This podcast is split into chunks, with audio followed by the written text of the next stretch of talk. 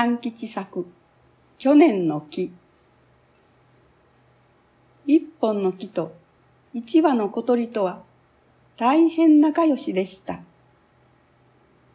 小鳥は一日その木の枝で歌を歌い、木は一日中小鳥の歌を聞いていました。けれど寒い冬が近づいてきたので、小鳥は木から分かれて行かねばなりませんでした。さよなら。また来年来て、歌を聴かせてください。と木は言いました。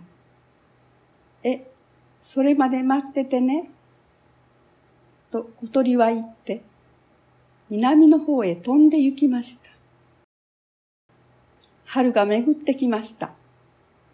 野や森から雪が消えていきました。小鳥は仲良しの去年の木のところへまた帰っていきました。ところが、これはどうしたことでしょう。木はそこにありませんでした。根っこだけが残っていました。ここに立ってた木はどこへ行ったの？と小鳥は根っこに聞きました。根っこは、木こりが斧で打ち倒して谷の方へ持って行っちゃったよ、と言いました。小鳥は谷の方へ飛んで行きました。谷の底には大きな工場があって、木を切る音がビーン、ビーンとしていました。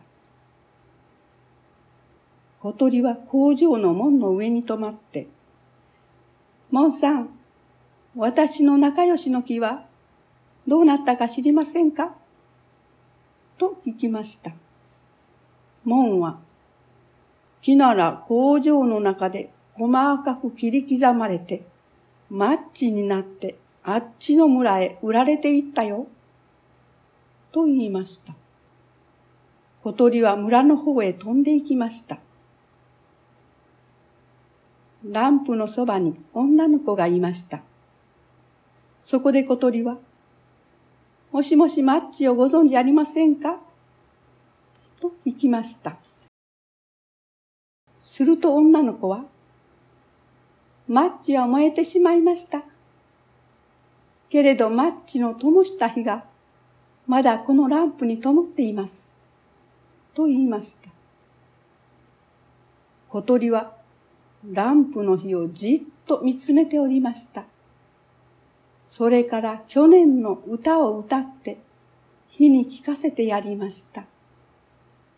火はゆらゆらと揺らめいて心から喜んでいるように見えました。歌を歌ってしまうと小鳥はまたじっとランプの火を見ていました。それからどこかへ飛んで行ってしまいました。おしまい。